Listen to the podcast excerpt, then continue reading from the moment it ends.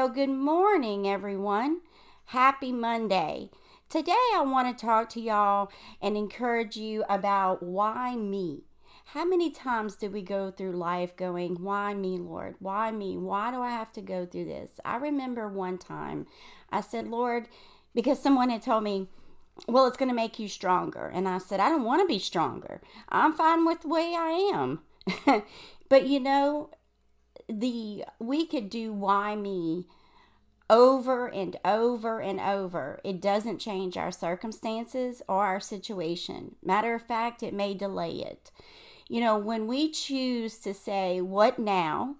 or I'm believing God that you're going to turn this for my good, and then choose to pivot our thinking to a positive outcome then is when God can move because he says life and death is in the power of the tongue. So when we're going through situations, I know for me, when I was single and with three kids, thinking, Lord, why me? Why do I have to go through this? I, I don't deserve this. Nothing changed. But the moment I decided that I wasn't going to live in the oh woe is me, and I cho- chose to take up my word and speak life over my life. That is when my circumstances changed. When I decided to say, okay, I don't care anymore. It doesn't matter why me. We're going to do this and I'm going to speak life. I'm going to do what the Word of God says to do.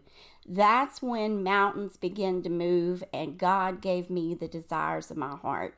And still today, it's the same thing. Every time something bad happens, I have a choice if I'm going to choose to wallow in the oh wow, woe is me attitude or I'm going to choose to step up, pick up my pants and say, I'm um, pick up my big girl pants and say, all right, we're going to war here and I'm going to speak life over my over my circumstances, not death.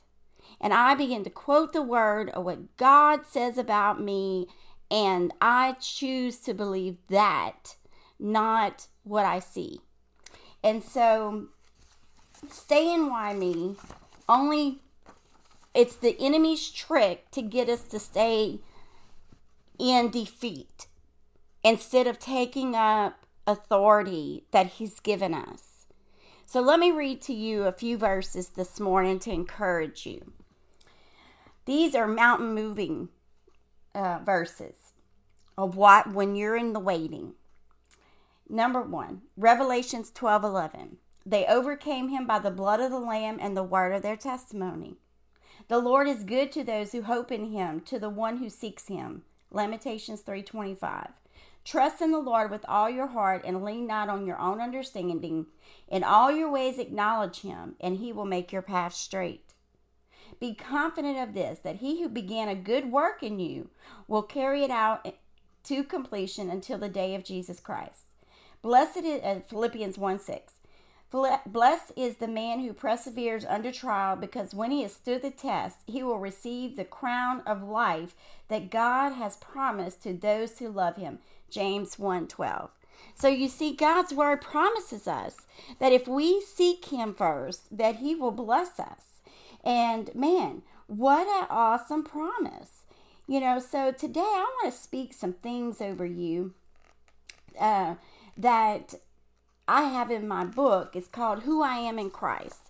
So, who are we in Christ? And I'm only going to read a few of them. And um, my book is called Starting Your Victorious Life. You can get it on Amazon.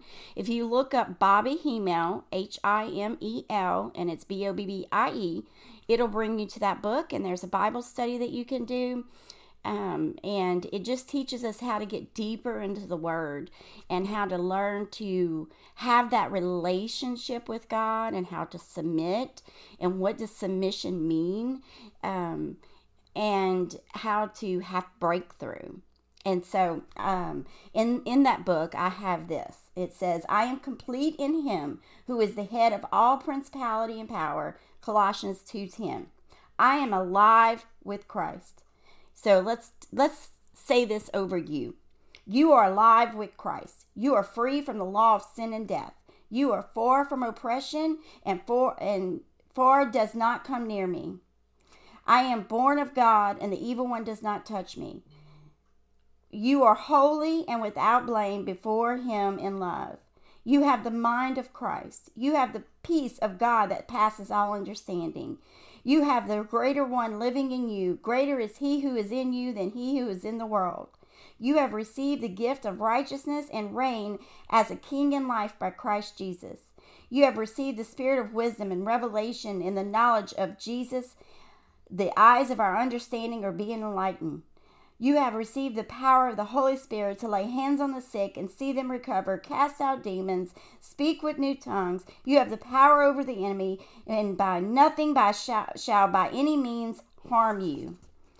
And I'm going to stop right there. There's three pages of that in my book. You want to speak life over your life. Don't sit in the why me's. Take authority up. Take your sword up and fight. It's time to be big girls and big guys, and let's fight this battle of our life.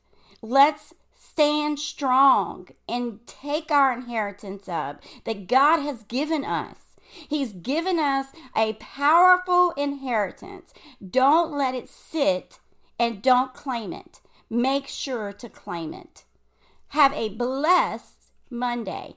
God bless you.